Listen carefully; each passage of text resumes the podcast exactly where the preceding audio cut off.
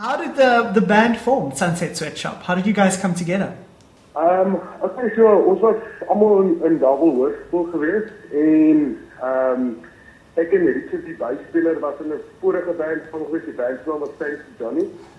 En toe daai band uitmekaar uit gespat, ag, maar normale redes. En uh dit tot so 3, 4 jaar verby gegaan en toe ek en een ehm um, ander ouer sou hy nou 'n lead gitarist Ek gaan 'n singelang sang speel, basies maar troues en ag, parties gespeel. En dit raak ons 'n bietjie hoe kom ons nou sê ander woorde of ons sê 'n bietjie gat vir om ander mense musiek te speel, selfs nou eie musiek speel. En ehm uh, toe kry ek weer vir Richard in en sou kry vir Pieter in wat die drummer is en toe kry ons vir Bruce later aan binne. Ja, toe begin ons die band aan te switch op toe oefen ons 'n bietjie in die garage al by my neef in uh, op 'n plaas in Johannesburg vlakte en ja, dis waar ons by mekaar gekom het. Fantasties man. En hoe jy nou op die naam gekom? Hoe hoe hoe, hoe dit gewerk? Kyk, daar's baie daar's al baie stories, maar oor die algemeen is ek hou ek baie van alles verrasie. So die klomp esse in 'n ry was vir my soos 'n eye catcher, kom ek nou maar basies sê. En dan ook as jy na die na die naam kyk is na die son sak dan sweet ons soos after the sunset is sweet ja. So uh, ons almal kom daai tyd in ons bedroom in die garage en dan sit dit 34 grade in Johannesburg vlakte en dan sweet ons en ons maak lekker musiek. 100% well with a group um you know there's always a little bit of like direction in terms of where the music should go and you know what the sounds should sound like. Um we al baie besluit gekom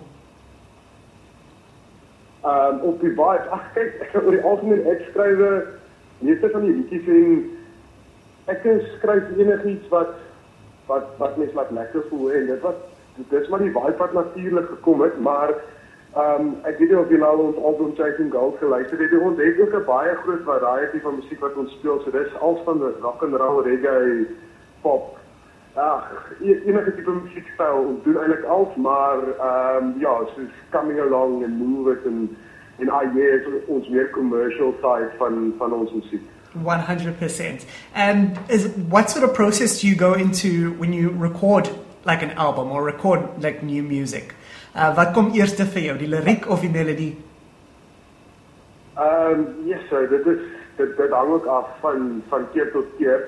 Maar meeste van die tyd sit ek maar met 'n akoestiese gitaar en mens begin maar eers 'n uh, melodie hum en dan begin jy sies dit is al vanaf die woorde as jy klaar die melodie het dan kom die woorde outomaties in die melodie in.